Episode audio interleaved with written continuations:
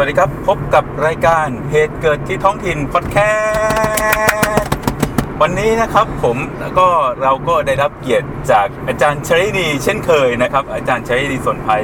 จากคณะรัฐศาสตร์ มหาวิทยาลัยธรรมศาสตร์นะครับเรายกสถานะอาจารย์ชาลินีนะครับใช้คล้ายยกสถานะท้องถิ่นรูปแบบพิเศษ อ่าให้กลายเป็น co-host ประจำรายการของเรานะครับ เราจะทำเป็นซีรีส์นะครับเป็น episode ไปเลยว่าเราจะทำ ผู้นำท้องถิ่นในแต่ละจังหวัดได้วันนี้เหมือนครับผเหมือนเช่นเคยครับพี่อ๋องสัปดาห์ที่เอ่อไม่สัปดาห์แล้ว EP ก่อนหน้า เราไปชนบุรีกัน แล้วก็อัดเรื่องของกำนันเป๊อกไปนะคเราบไประยอง แต่อัดอ๋ไม่อโดนเราเปาะเราไประยองเออใช่ เราไประยองนะครับแล้วก็อัดเรื่องกำนันเป๊อกนะครับ วันนี้เราก็มาสุพรรณบุรีครับ เรามาอัดปัญหาเนี่ยเรื่องเรามาอัดขเรื่องอของเรื่องกำนันครับโอเค ของกำนันเป๊อกยังไม่ค่อยเท่าไหร่นะครับของของอืมเออครับครับวันนี้ครับเราอยู่กันสุพรรณบุรีนะครับ ออกมาจากกรุงเทพตั้งแต่ตอนประมาณ 10โมงเช้าครับผมก็รถติดนิดหนึ่งะใช่วันนี้ระหางทางวันนี้ทางที่มาจากสุพรรณจากจากกรุงเทพมาสุพรรณเนี่ยรถติดพอสมควรเหมือนกันนะครับเนื่องจากว่าใช่วันนี้มีคนมาเที่ยวเยอะใช่ฮะใช่แล้วก็มีรถ6ล้อบ้าง 10 ล้อบ้างที่ที่วิ่งร่วมเลนกันนะครับใช่ไม่ได้ไม่ได้มีใครสายใช่ไหมไม่ได้มีใครสายทุกคนตรงเวลาครับพระจันทร์พระอาทิตย์สวยมาก เดี๋ยวถ่ายถ่ายพอดแคสต์ถ่ายพอดแคสต์กูก่อนโอเคนะฮะว่าครึ่งหนึ่งต้องตัดทิ้งเลยครับตอนเนี้ยตอนนี้ต้องตัดทิ้งอยู่แล้วแหละฮะตอนนี้อาจารย์ชาลินีถ่ายรูปพระอาทิตย์อยู่นะครับคุณผู้ฟังครับ อะโอเคโอเค แล้วกลับมาเข้าเรื่องนะครับ เรามาสุพรรณรอบนี้ครับ เราตั้งโจทย์กันว่าเราจะมาคุยกันถึงเรื่องของจังหวัดของคุณบรรหารคุยกันเรื่องของคุณบรรหาร แล้วก็คุยกันถึงงานวิชาการชิ้นหนึ่งนะครับที่เกี่ยวข้องกับคุณบรรหารศิลปะอาชาโดยเฉพาะนะครับก็คือนัก วิจัยท่านนี้นะครับ เขียนหนังสือเล่มเนี้ยเกี่ยวกับเรื่องของคุณบรรหารและจังหวัดสุพรรณเลยนะครับ เราจะให้อาจารย์ชลินีมาคุยกันถึงเรื่องหนังสือ ให้อาจารย์ชลินีบอกชื่อหนังสือก่อนแล้วกันครับ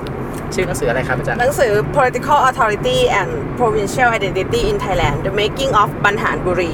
เขียนโดยเอิ่มคุณโยชิโนรินิชิสกิ ครับผมก็นี่จริแกงอยู่ที่ไหนฮะตอนนี้ ชื่อน่าจะเป็นคนญี่เอิ่ปุ่นมสิงคโปร์ค่ะ อ๋ออยู่สิงคโปร์ครับค่ะแกสอนอยู่สิงคโปร์ใช่ใช่แต่เป็นคนญี่เป็ปุ่นนคนญี่ปุ่นคนญี่ปุ่นทำทำเรื่องคุณบรรหารด้วยใช่ตอนตอนเป็นเรียนอะเรียนอยู่ที่ Harvard อ๋อฮะแล้วก็พิมพ์กับคอร์เนลอ๋อฮะแล้วก็สอนอยู่สิงคโปร์อาจารย์นิชิสกิเป็นอาจารย์ที่เขาเรียกว่ามีความหลากหลายทางวัฒนธรรมมากเลยนะคมารับลง field ที่มาลง field ที่มาเมืองไทยที่เมืองไทยจังหวัดสุพรรณบุรีนะครับครับแล้วคุณบรรหารมีความสำคัญกับการเมืองไทยยังไงครับอาจารย์ชลินี ทำไมเราถึงต้องรู้เรื่องคุณบรรหารด้วย แล้วเขามีบทบาทยังไงครับ กับสนามการเมืองไทย และมีบทบาทยังไงกับจังหวัดสุพรรณบุรีครับเอ่อคุณบรรหารก็เป็นนักการเมืองท้องถิ่นของจังหวัดสุพรรณคนหนึ่งเนาะครับก็แล้วก็เคยจุดสูงสุดก็คือเคยเป็นนายกรัฐมนตรีคนที่ 21 ของประเทศไทยอ่าเราแม่นทำเพการราะว่าบ้านมาแล้วเราเซิร์ชวิกิเมื่อกี้ คือคือคุณบรรหารเนี่ยก็จะเป็นนักการเมืองในยุคที่เอ่อ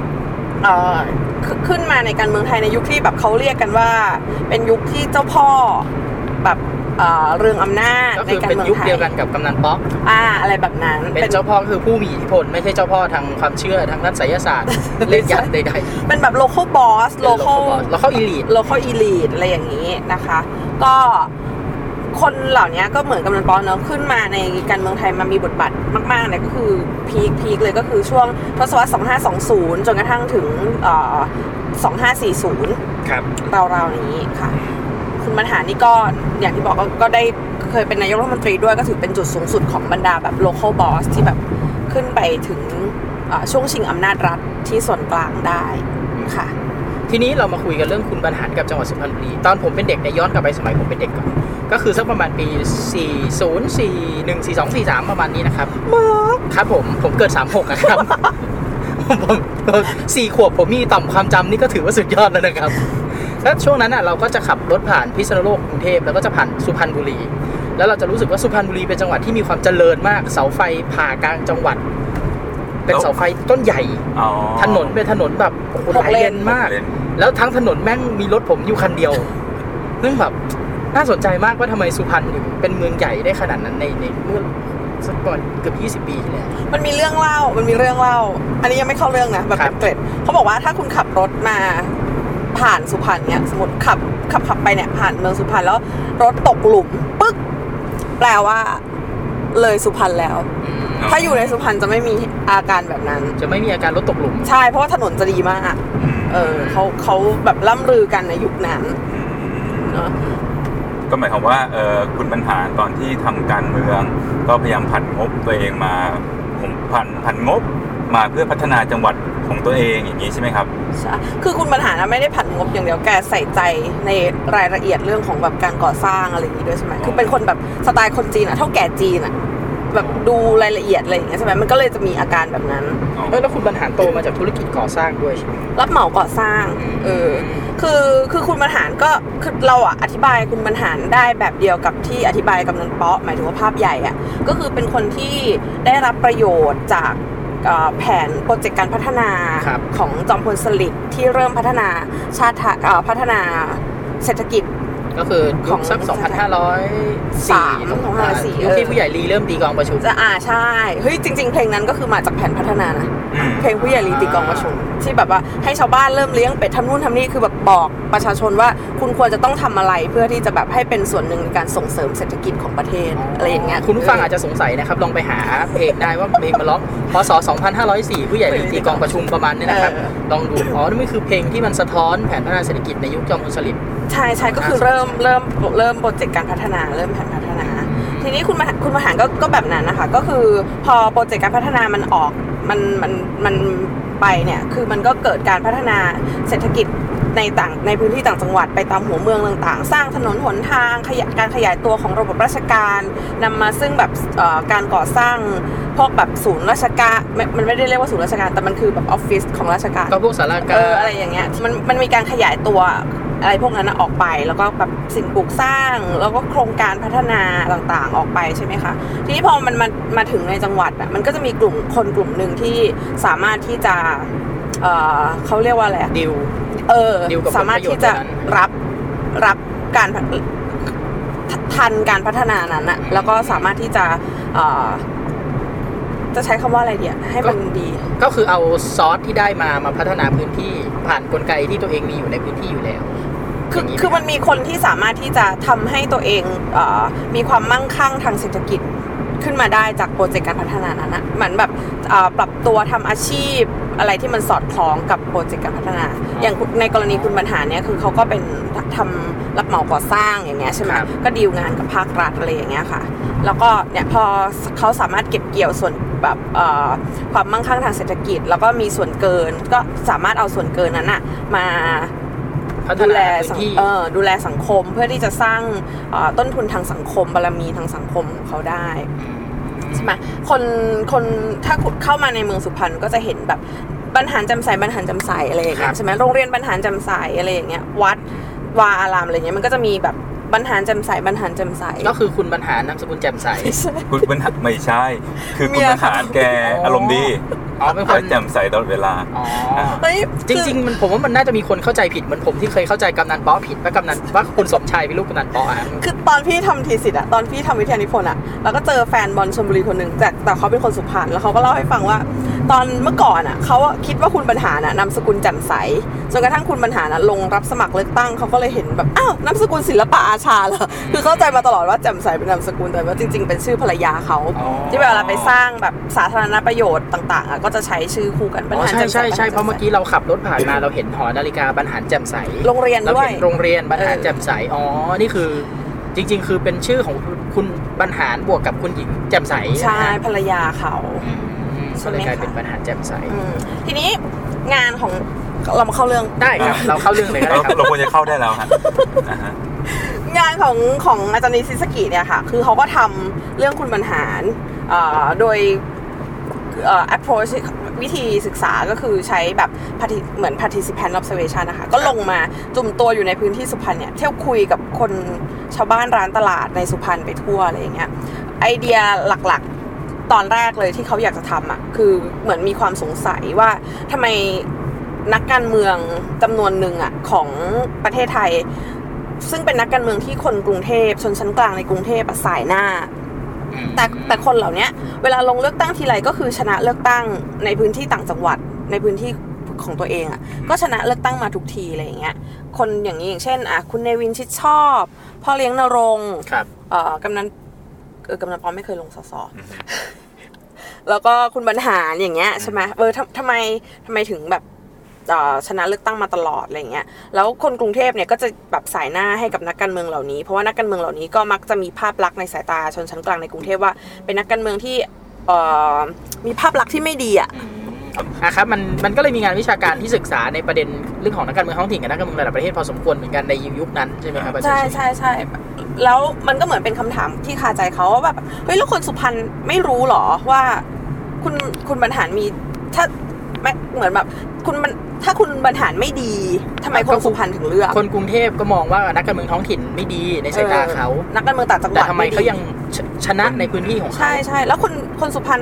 เขาเลือกทางที่ไม่ดีหรอ หรือแบบเขาไม่รู้ว่าคุณบรรหารไม่ดีคือมันคืออะไรความจริงมันคืออะไรอะไรออันย่างนี้เงี้คืยอ approach ที่เอ้ยอันนี้คือคำถามที่อาจารย์นิชิสกิตั้งคือคือเหมือนเป็นมันไม่ใช่คำถามวิจัย แต่ว่ามันคือสิ่งที่ทำให้เขาแบบมีควม อยากสนที่จะเอออยากที่จะศึกษาเรื่องนี้อะไรอย่างเงี้ยทำให้เอ๊ะขึ้นมาอะไรอย่างเงี้ยครับเขาก็เลยมาศึกษาที่ที่สุพรรณอะไรอย่างเงี้ยค่ะแล้วก็พอพอมาศึกษาเนาะมันก็ approach ที่เขาใช้เนี่ยก็คือมนุษยวิทยาการเมือง มันก็เป็น approach ที่ค่อนข้างไม่ค่อยมีคนใช้ในในช่วงเวลานั้น หมายถึงว่ายังไม่บูมมากเดี๋ยวใช่รไหบมกวนอาจารย์เชลีช่วยขยายตรงนี้นิดนึงครับมันมนุษยวิทยาการเมืองมันคือ มันคือก็คือการเอามนุษยวิทยาเอ่อมา มาใส่เข้าไปกับการเมืองใส่การเมืองเอาเอาเอาเฮ้ยกระจ่างขยายยาวกว่านี้อีกหน่อยก็ได้ครับอาจารย์เชลีครับอ๋ออย่างนี้นี่เองอะอะอะอะโก็คือพยก็คือเอ่อหนึ่งก็คือเอา approach ที่เอา methodology ที่ที่ทางพวกรัฐศาสตร์เราไม่ใช้กันเออเพราะรัฐศาสตร์เราจะศึกษาโครงสร้าง ใช่ อันเนี้ยก็ศึกษาในในมิติแบบวัฒนธรรม คือแทนที่จะศึกษาผู้เลือกตั้งในในแง่ของพฤติกรรมเลือกตั้งใช่ไหมอันเนี้ยมาศึกษาความการให้ความหมาย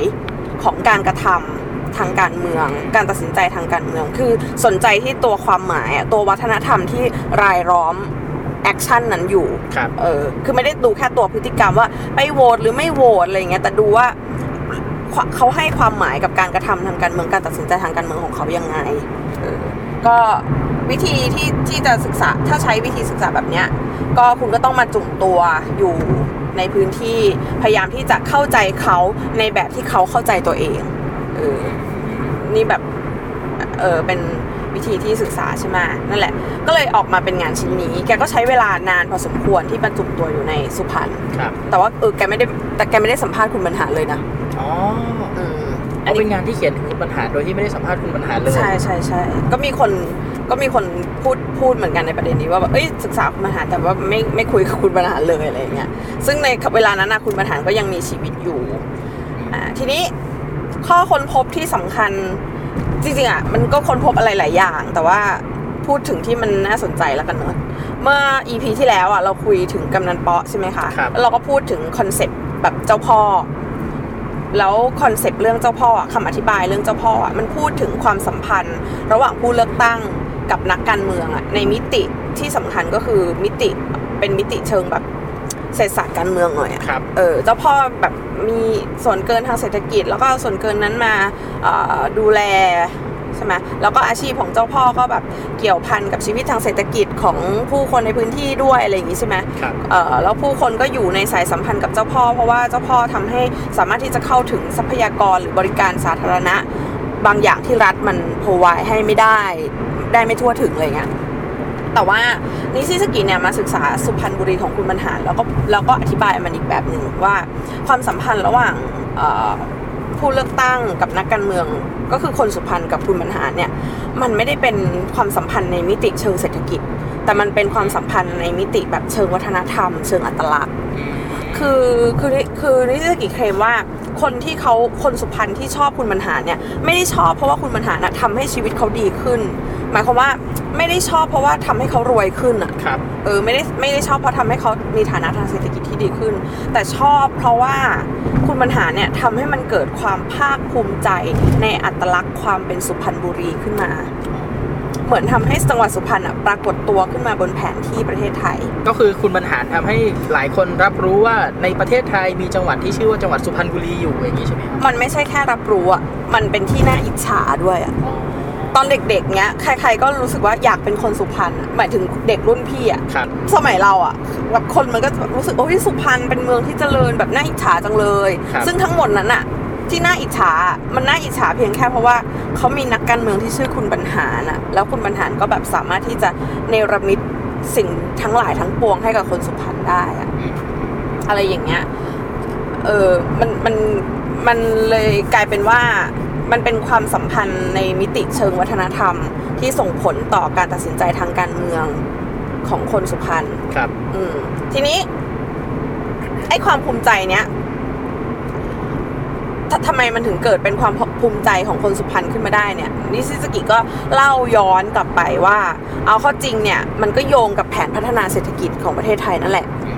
คือในยุคสมัยที่ประเทศที่รัฐไทยเนี่ยเอ่อส่งเสริมการพัฒนาเศรษฐกิจ รัฐไทยเนี่ยพัฒนาโดยที่เลือกเลือกทั้ง sector การผลิต แล้วก็เลือกทั้ง area ครับว่าพื้นที่ไหนบ้างแล้วก็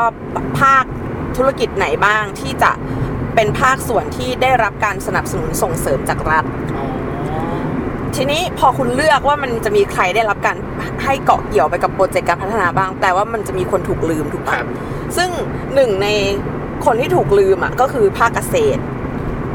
แล้วพื้นที่ที่ถูกลืมก็คือสุพรรณบุรีเป็นหนึ่งในพื้นที่ที่ที่ถูกลืมทำไมถ้าเราดูในประวัติศาสตร์การพัฒนาของรัฐไทยอะแต่แผนพัฒนา มันก็ข้ามสุพรรณไปมันไม่ได้มีอะไรถูกไหมเพราะฉะนั้นเนี่ยสุพรรณก็จะถูกทอดทิ้งไว้ให้เป็นพื้นที่ที่มันแบบล้าหลัง ใช่ไหมคะ แล้วในในเออ approach frame ที่เขาใช้อะมันคือแบบเป็นเรื่อง narrative เหมือนเอ่อ collective social narrative ดูว่าคนสุพรรณอะเล่าเรื่องประวัติเล่าเรื่องประวัติศาสตร์ของตัวเองว่ายังไง เห็นตัวเองว่ายังไงใช่ไหมเรื่องมันก็คือเริ่มจากเนี่ยแผนมีการพัฒนาประเทศ แต่ว่าสุพรรณเนี่ยถูกหลงลืมทิ้งไว้ แล้วก็วันหนึ่งก็มีคุณบรรหารปรากฏตัวขึ้นมาเป็นเหมือน local heroes ครับที่ทำที่ทะอุทิศทั้งทรัพยากรส่วนตัว คือคือเริ่มจากทรัพยากรส่วนตัวก่อน ในการที่จะเริ่มทำทำประโยชน์ให้กับสาธารณะ พอเขาเอ่อลงเล่นการเมือง ชนะเลือกตั้ง ก็เป็นตัวแทนของคนสุพรรณไปอยู่ในรัฐสภาที่กรุงเทพมันดูมันดูไม่ไกลกันใช่ไหมสุพรรณกับกรุงเทพแต่ว่าความเจริญมันต่างกันมากใช่ไหมคะคุณบรรหารเนี่ยก็เป็นตัวแทนของคนสุพรรณเข้าไปอยู่ในรัฐสภาที่กรุงเทพแล้วก็ไปแบ่งปัน ผลประโยชน์ อันพึงมีพึงได้ กลับคืนมาให้คนสุพรรณบ้าง ในแง่ของงบประมาณที่มาพัฒนาจังหวัดครับแล้วก็ทำนู่นทำนี่อะไรอย่างเงี้ยใช่ไหมทำให้สุพรรณกลายเป็นพื้นที่ที่น่าอิจฉาใช่ไหมคะ ทั้งในแง่แบบอินฟราสตรักเจอร์ถนนหนทางอะไรเงี้ย แล้วก็เมื่อกี้ตอนที่ขามาที่ที่พี่ชวนดูให้ดูนา แล้วพี่ก็พูดว่าเอ้ยทำไมนามันนะปีนี้ข้าวที่สุพรรณมันดูแบบใบมันไม่เขียว ปึดอะไรเงี้ยเพราะว่าที่ที่พูดเรื่องนี้เพราะว่าพื้นที่ที่สุพรรณเนี่ยมันก็เป็นพื้นที่ที่ดินดำน้ำชุ่มใช่ปะแล้วที่น้ำมันชุ่มมากเป็นพิเศษเนี่ย ก็เพราะว่า คุณบรรหารก็มีสายสัมพันธ์ที่ดีกับกรมชลประทาน เวลาที่เขาเข้าไปอยู่ในออฟฟิศที่กรุงเทพได้ใช่ไหมเพราะฉะนั้นสุพรรณก็จะมีน้ำที่จะแบบสามารถหล่อเลี้ยงการเกษตรในในจังหวัดได้อะไรเงี้ยช่วงน้ำท่วมปีห้าสี่ ที่อื่นเขาท่วมกันสุพรรณท่วมไหมสุพรรณก็ท่วม แต่กว่าจะท่วมอะคนสุพรรณอะเกี่ยวข้าวได้ก่อน อะไรแบบเนี้ยนี่มันคือมันคือการที่คุณบรรหารในฐานะตัวแทนคนสุพรรณเข้าไปอยู่ในส่วนกลาง ในรัฐสภา ในทำเนียบรัฐบาล แล้วก็สามารถที่จะดึงงบประมาณ ดึงอออำนาจในการตัดสินใจต่างๆ มากลับมาดูแลพื้นที่สุพรรณได้ อย่างเงี้ย มันก็เลยทำให้คุณบรรหารเนี่ยเหมือนเหมือนเป็นเอ่อ turning point ที่สำคัญของในในเรื่องเล่าของคนสุพรรณเวลาเล่าประวัติศาสตร์ตัวเองใช่ไหมล้าหลังแล้วก็เจอคุณบรรหารมาทำให้มันเปลี่ยนไปกลายมาเป็นแบบนี้อะไรอย่างเงี้ยใช่ไหมกลายเป็นเมืองที่น่าอิจฉาประเด็นหนึ่งที่ที่น่าสนใจนอกเหนือจากเรื่องว่าแบบเออคนสุพรรณเห็นตัวเองยังไงเมื่อกี้ที่เล่าไปแล้วอะไรเงี้ย ก็คือมีอีกประเด็นหนึ่งคือเขาก็พยายามที่จะเทียบด้วยว่า คุณบรรหารน่ะต่างจากนักการเมืองท้องถิ่น หรือนักการเมืองคนอื่นๆยังไงบ้างอะไรเงี้ยทั้งในประเทศทั้งต่างประเทศอะไรเงี้ยเออมันก็จะมีเทียบเทียบกับเอ่อตระกูลชิดชอบ เทียบกับคุณชวน แล้วก็เทียบกับคุณทักษิณอะไรเงี้ยว่าว่าว่าเหมือนหรือต่างกันยังไงบ้างอะไรเงี้ยถ้าใครสนใจก็ไปหาอ่านได้นะคะ แต่ว่าอย่างหนึ่งที่อยากจะลองชวนคุยก็คือ ในงานของนิชิสกิเนี่ย บอกว่าคุณบรรหารเนี่ย เป็น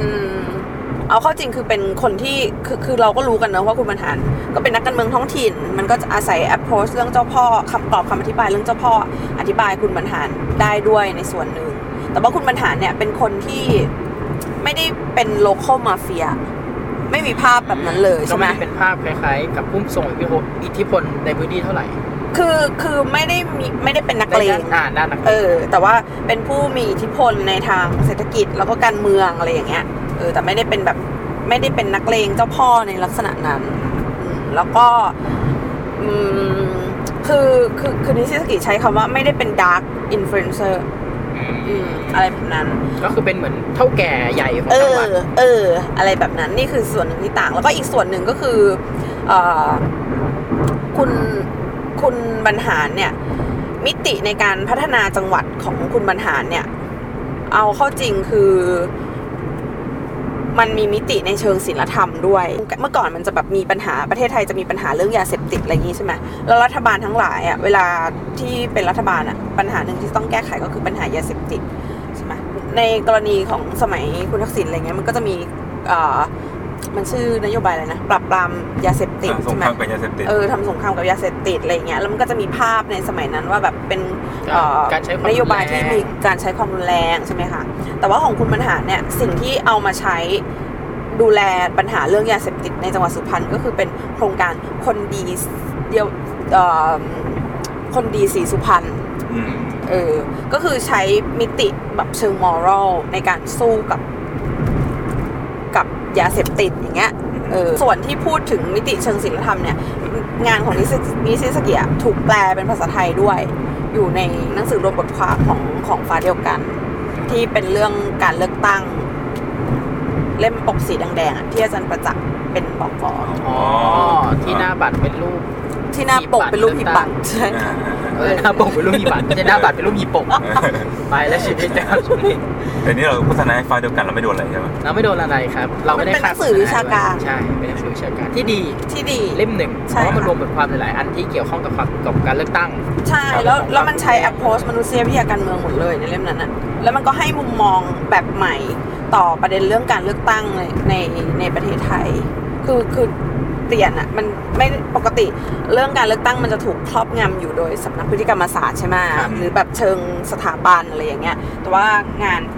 เอ่อในชุดเนี้ยมันจะเป็นงานที่แบบเป็นเชิงมนุษยวิทยาการเมืองอืมมันก็จะให้มุมมองอีกแบบหนึ่งให้คำอธิบายอีกแบบหนึ่ง ค่ะ ก็หาซื้อได้นะฮะเกิดสนใจแต่เกิดหาซื้อไม่ไม่ได้แน่ใจก็จะมีซีล็อกขายแล้วไม่แน่ใจว่าจะยังมีขายอยู่หรือเปล่าเพราะว่ามันตั้งแต่สมัยผมเรียนปี2เลยอ๋อะอผมคิดว่าน่าจะไม่มีแล้วนะ นั่นก็หาซีล็อกกันได้ตามร้านห้องสมุดเอกสารทั่วไป ใหญ่ๆทั่วไปครับเนี่ยเนี่ยเนี่ย เราจะโดนอันนี้แหละครับ เอาล้ออะโอเค แต่จริงๆ ถ้าถ่ายเอกสารเพื่อการศึกษาเนี่ยได้อยู่นะครับเป็นบางบทอะไรอย่างเป็นงี้ใช่ไหมเป็นบางบทครับเออเราก็อาจจะถ่ายแบบทั้งเล่มแล้วไม่เอาหน้าปกกับสารบัญ ก็น่าจะได้อยู่ครับฉันไม่เกี่ยว ฉันไม่เกี่ยว เนี่ยครับอย่างตอนเนี้ยครับคุณผู้ชมเรากำลังอยู่บนถนนจากสุพรรณวิ่งเข้ากรุงเทพผ่านหน้าสารกลางจังหวัดสุพรรณบุรีมาถนนเส้นเนี้ยเมื่อหลายสิบปีก่อนตอนผมเป็นเด็กเนี่ยมันคือเส้นที่ต้องสัญจรเข้ากรุงเทพแล้วเส้นนี้เป็นเส้นที่มันแสดงให้เห็นว่าสุพรรณใหญ่กว่าจังหวัดใหญ่ๆหลายๆจังหวัดในประเทศไทยเยอะมากนะฮะถนนเส้นนี้น่าจะเป็น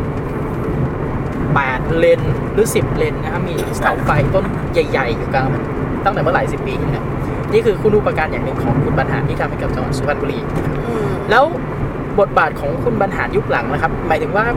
สิ่งที่ครอบครัวศิลปะอาชามีกับสุพรรณบุรีหลังจากยุคของคุณบรรหารเนี่ยครับอาจารย์ชนิดมันพี่ดงมันเปลี่ยนไปเยอะขนาดไหนบ้างครับ หลังจากที่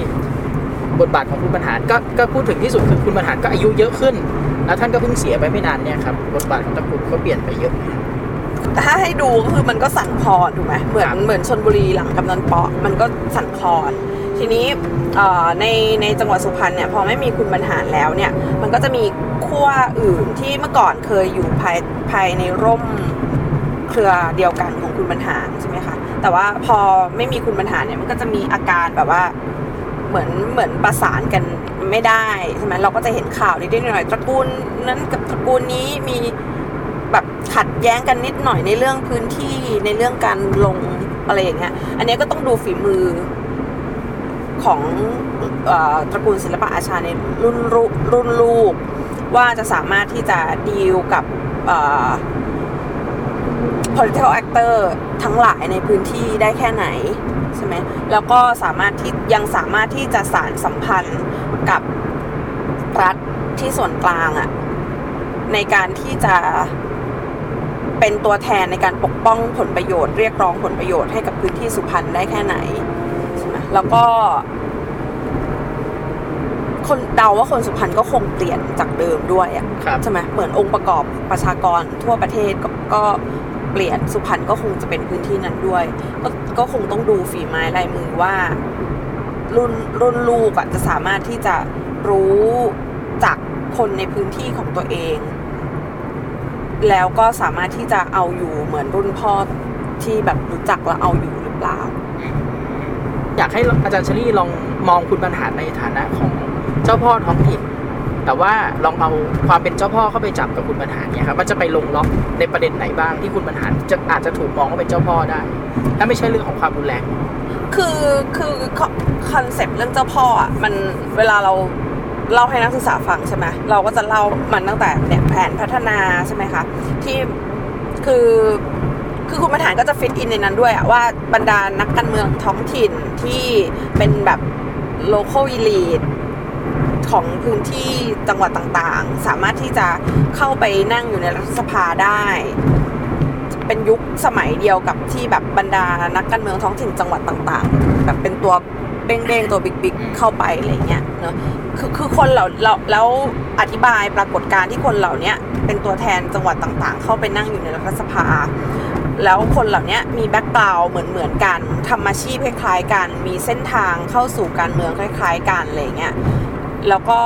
ความสัมพันธ์ระหว่างเขากับผู้เลือกตั้งของเขาในพื้นที่มันคล้ายๆกัน เป็นกรอบเรื่องเจ้าพ่อว่าเนี่ยเป็นคนที่เติบโตมาจากแผนโปรเจกต์การพัฒนาที่เมื่อกี้ตอนที่เล่าข้างต้นเออว่า พอแผนโปรเจกต์การพัฒนามันมาในพื้นที่คนเหล่านี้มีสายสัมพันธ์กับ รัฐมากกว่าคนอื่น ก็สามารถที่จะเกาะเกี่ยวโปรเจกต์การพัฒนา แล้วก็สร้างความมั่งคั่งทางเศรษฐกิจให้กับตัวเองได้ ความมั่งคั่งทางเศรษฐกิจนี้ พอมีส่วนเกินก็เอาไปสร้างบารมีทางสังคม ต้นทุนทางสังคมในการแบบดูแลประชาชนในพื้นที่ในการสร้างสาธารณประโยชน์ให้ให้กับพื้นที่ แล้วมันก็กลายเป็นต้นทุนทางสังคมเมื่อการเมืองเปิด ระบอบการเมืองมันเปิดหลัง 14 ตุลา ประชาธิปไตยแบบมีตัวแทนเริ่มลงหลักปักฐาน การเลือกตั้งเกิดขึ้นเป็นประจำสม่ำเสมอ คนเหล่านี้ก็ลงเลือกตั้งแล้วก็เอ่อใช้อำนาจทางการเมืองเวลาที่เข้าไปสู่รัฐสภาได้อะในการเอ่อเอาผลประโยชน์เอ่อจะใช้คำว่าอะไรดีทำให้ผ่านงบประมาณ เออ เอากลับมาดูแลพื้นที่ของตัวเอง อะไรแบบเนี้ยก็คืออันเนี้ยก็คืออธิบายคุณบรรหารได้ด้วย อันนี้ผมนอกเรื่องนิดนึงครับแต่อยู่ในเรื่องคุณบรรหารนี่แหละผมไม่แน่ใจว่าผมเคยได้ยินเรื่องสัญชาติเตี่ยอะไรสักอย่างหนึ่งไหมครับเอ่อผมอันนี้ผมเด็กมากแล้วผมไม่รู้ว่ามันคืออะไรแต่มันจะเป็นเรื่องเกี่ยวกับคุณบรรหารสมัยเอออันนี้เราก็ยังเด็กเหมือนกัน ปีปีสามแปดที่คุณบรรหารเป็นนายกรัฐมนตรีที่ออกใช่ไหมทันพอจะพอพอจะเคยได้ยินเรื่องนี้ไหมครับได้ยินอยู่แต่ว่าข้อมูลอาจต้องไปเช็คกันอีกรอบหนึ่งคือมันมีเคยมีการที่จะเหมือนกับคือคุณบรรหารน่ะ เป็นนายกรัฐมนตรี อ่าฮะแล้วก็ถูกอภิปลายไม่ไว้วางใจใช่ใช่ จากรัฐบาลเอ้ยจากฝ่ายค้านคือพรรคประชาธิปัตย์แล้วก็โจมตีว่าคุณบรรหารเนี่ยไม่คุริฟายที่จะเป็นนายกรัฐมนตรี เพราะว่าไม่ได้สัญชาติไทยใช่เอใช่ ออะไรอย่างนี้ประมาณนี้ก็คือปัญหาเรื่องสัญชาติอืมใช่และมีอยู่ถ้าผมจำไม่ผิดเหมือนยุคหลังรัฐธรรมนูญ40 คุณบรรหารก็โดนอีกเรื่องหนึ่งเรื่องที่ไม่ไม่มีปริญญาตรีใช่ไหมครับทำให้คุณบรรหารต้องไปเรียนปริญญาตรีที่รามคำแหงรามคำแหงแล้วก็เจออาจารย์โพคินพลกุล ก็เลยได้อาจารย์โพคินมาเป็นมือขวาถ้าผมจำไม่ผิดเรื่องราวน่าจะเป็นแบบนี้หมายถึงได้มาเป็นมือกฎหมายในการทำในการทำงานให้อะน่าจะประมาณนี้มั้งครับอืมเพื่อจะไม่เออผิดนะแต่ใช่แต่รัฐธรรมนูล40นะเป็นอันแรกที่มันเพแบราะบเหมือนจะกำหนดให้สสต้องจบปริญญาตรีเป็นอย่างน้อยใช่ มันมีข้อกำหนดเรื่องนี้ เราก็จะเห็นแบบนักการเมืองจำนวนหนึ่งก็ไปลงหลักสูตรอะไรแบบเนี้ยเรียนเพื่อที่จะให้ให้ได้ ให้ให้ได้วุฒิมาเออให้ได้วุฒิมาแต่เดี๋ยวนะครับถ้าเรากลับมาย้อนกลับมาเรื่องรัฐธรรมนูญ40นิดนึงรัฐธรรมนูญ40 ก็เป็นผลงานคุณบรรหารแต่เราจะนับแบบนี้ได้ไหมครับอาจารย์ชลินีคือมันเป็นผลพวงมาจากหลังพฤษภาธมินอะที่มันมีกระแสเรียกร้องการปฏิรูปประเทศใช่ไหมคะแล้วก็คือกระแสมันก็ค่อนข้างที่จะแรงหมายถึงว่าหนักแน่นอะครับทุกชนชั้นกลางนักวิชาการอะไรเงี้ย NGO ใครๆก็เห็นพ้องต้องกันว่ามันจะต้องมีการปฏิรูปการเมืองหลังเอ่อในในช่วงนั้นอะไรเงี้ย มันก็เลยนำมาเหมือนเป็นฉันทามติในระดับหนึ่งอะว่าเออจะต้องปฏิรูปแล้วก็เราจะมาร่างรัฐธรรมนูญกัน แล้วก็คุณชุมพลศิลปะอาชา อาจารย์ชุมพลอ่าเคยสอนอยู่ที่คณะรัฐศาสตร์ธรรมศาสตร์นะครับนั่นแหละก็ก็เป็นเป็นกำลังสำคัญในการที่จะขับเคลื่อนเอ่อการ มีสสรเอ่อสมาชิกสภาร่างร่างรัฐธรรมนูญเพื่อที่จะร่างรัฐธรรมนูญ40 ตอนนั้นอะพี่ยังเด็กอยู่แล้วก็จำได้ว่ามันมันมีเอกสารนะส่งไปที่บ้านด้วยจำได้ว่าแบบแล้วก็ไปอ่านคือพ่อกับแม่ก็ตามไม่ค่อยดีเลยใช่ไหมแล้วก็อ่านให้พ่อกับแม่ฟังว่าแบบ เราก็ให้ติ๊กอะว่าท่านชอบเวลาท่านเลือกพักนักการเลือกตั้งอะเลือกที่พักหรือเลือกที่คนดูอะไรบ้างอะไรอย่างเงี้ยครับและให้ความเห็นเหล่านั้นอะมันก็ถูกรวบรวมมาแล้วก็คือเอามา เป็นส่วนหนึ่งในการร่างรัฐธรรมนูญ40 ด้วย เขาเลยเรียกอันเนี้ยว่าเป็นรัฐธรรมนูญฉบับประชาชนใช่ไหมท่านอยากเห็นรัฐธรรมนูญหน้าตาเป็นอย่างไรอย่างนี้ใช่ป่ะคือไม่ได้ถามว่ารัฐธรรมนูญหน้าตาเป็นยังไงแต่มันถามแบบในถามพฤติกรรมในการเลือกตั้งในการตัดสินใจทางการเมืองของคนอะอืม ถ้าเป็นอย่างนั้นนกตอบแบบเอออาจารย์ชนีสามารถตอบแบบอยากได้แบบสีสีมีรูปประกอบอะไรเงี้ยอันนั้นคือรัฐธรรมนูญหรือมันหนังสือการ์ตูนอยากให้อาจารย์ชลินีช่วยสรุป เป็นข้อความสั้นๆ เกี่ยวกับคุณบรรหารว่าคนรุ่นใหม่ทำไมจะต้องรู้จักคุณบรรหารทำไมคนรุ่นใหม่ต้องสนใจคุณบรรหารเพราะอะไร คือเขาก็เป็นคนสำคัญคนหนึ่งในหน้าประวัติศาสตร์การเมืองไทย แล้วก็เรามีความรู้สึกว่า อย่าไปหลงเชื่อกับวาทกรรมโง่จนเจ็บ จนทำให้มองนักการเมืองที่ถูกเลือก โดยผู้เลือกตั้งในต่างจังหวัดอะว่าเป็นนักการเมืองที่ไม่ดี ถูกเลือกไปโดยการตัดสินใจที่ไม่ดี แต่เราอะรู้สึกว่าวิธีการตัดสินใจของทางการเมืองของคนแต่ละคนอะไม่ว่าคุณจะเป็นชนชั้นไหน ไม่ว่าคุณจะอยู่พื้นที่ไหนอะมันมีความสลับซับซ้อน แล้วก็มีความหมายที่รายล้อมการตัดสินใจนั้นอยู่ทั้งนั้น เพียงแต่ว่าวิธีการตัดสินใจวิธีการใช้เหตุผลน่ะของคุณกับของเขาอะมันอาจจะไม่เหมือนกัน เพราะว่าคุณกับเขาอะอยู่ในเงื่อนไขทางสังคมวัฒนธรรมที่มันไม่เหมือนกัน ทำให้การตัดสินใจทางการเมืองมันไม่มันต่างกันไปด้วย แล้วคุณบรรหารเนี่ยก็เป็นเอ่อเป็นภาพสะท้อนความสัมพันธ์ทางอำนาจ ความสัมพันธ์ทางวัฒนธรรม แบบหนึ่งของสังคมการเมืองไทย ในยุคเวลในยุคสมัยหนึ่งอะที่ที่ก็ควรที่จะถูกมองเห็นในหลาย ๆ ด้านครับที่มันจะทำให้เราก็เข้าใจประวัติศาสตร์การเมืองไทยได้ดีขึ้น อย่างไม่เหมารวมอะครับผม วันนี้ก็ต้องขอบคุณอาจารย์ชลินีสนภัยจากคณะรัฐศาสตร์นะครับที่ชวนที่ทำให้พวกเราเห็นภาพของปัญหาพัฒนาการความเป็นมาหลาย ๆ อย่างนะครับ รวมถึงงานชิ้นสำคัญของอาจารย์นิชิสกิด้วยนะครับวันนี้ผมขออนุญาตปิดรายการแทนพี่อ๋องนะครับเนื่องจากพี่อ๋องขับรถอยู่นะครับก็ต้องขอบคุณคุณผู้ฟังทุกท่านนะครับที่ฟังกันมาถึงช่วงเวลานี้นะครับแล้วก็ฝากติดตามผลงานชิ้นต่อ ๆ ไปของพวกเราด้วยนะครับแล้วก็ใครมีความเห็น มีข้อคิดเห็นใดๆ สามารถคอมเมนต์ไว้ที่ใต้คลิปนะครับ เราจะมีของรางวัลแจกให้ทุกท่านเหมือนเดิมนะครับ แต่เราไม่บอกหรอกว่าเราแจกอะไร เพราะตอนนี้เรายังคิดไม่ออก ขอบคุณครับ เทปหน้าเราจะไปไหนดี